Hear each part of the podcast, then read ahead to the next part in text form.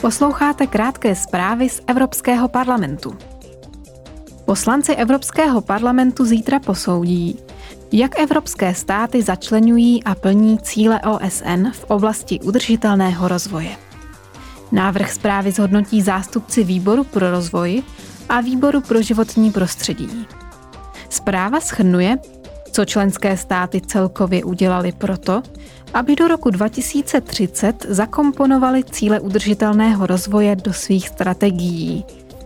Jelikož se nacházíme v polovině období pro začlenění cílů, přišel čas, aby Evropská unie ambice převedla do konkrétních činů a postupů.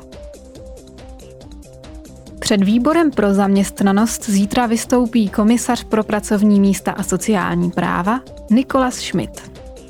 Debata by měla poslance informovat o nejnovějších legislativních nebo jiných krocích, které nedávno podnikla komise.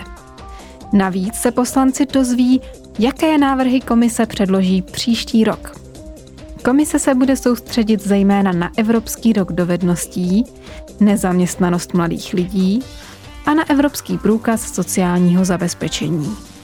Věnovat se bude i rámcovým podmínkám pro sociální ekonomiku záruce pro děti a konečně provádění strategického rámce EU pro bezpečnost a ochranu zdraví při práci.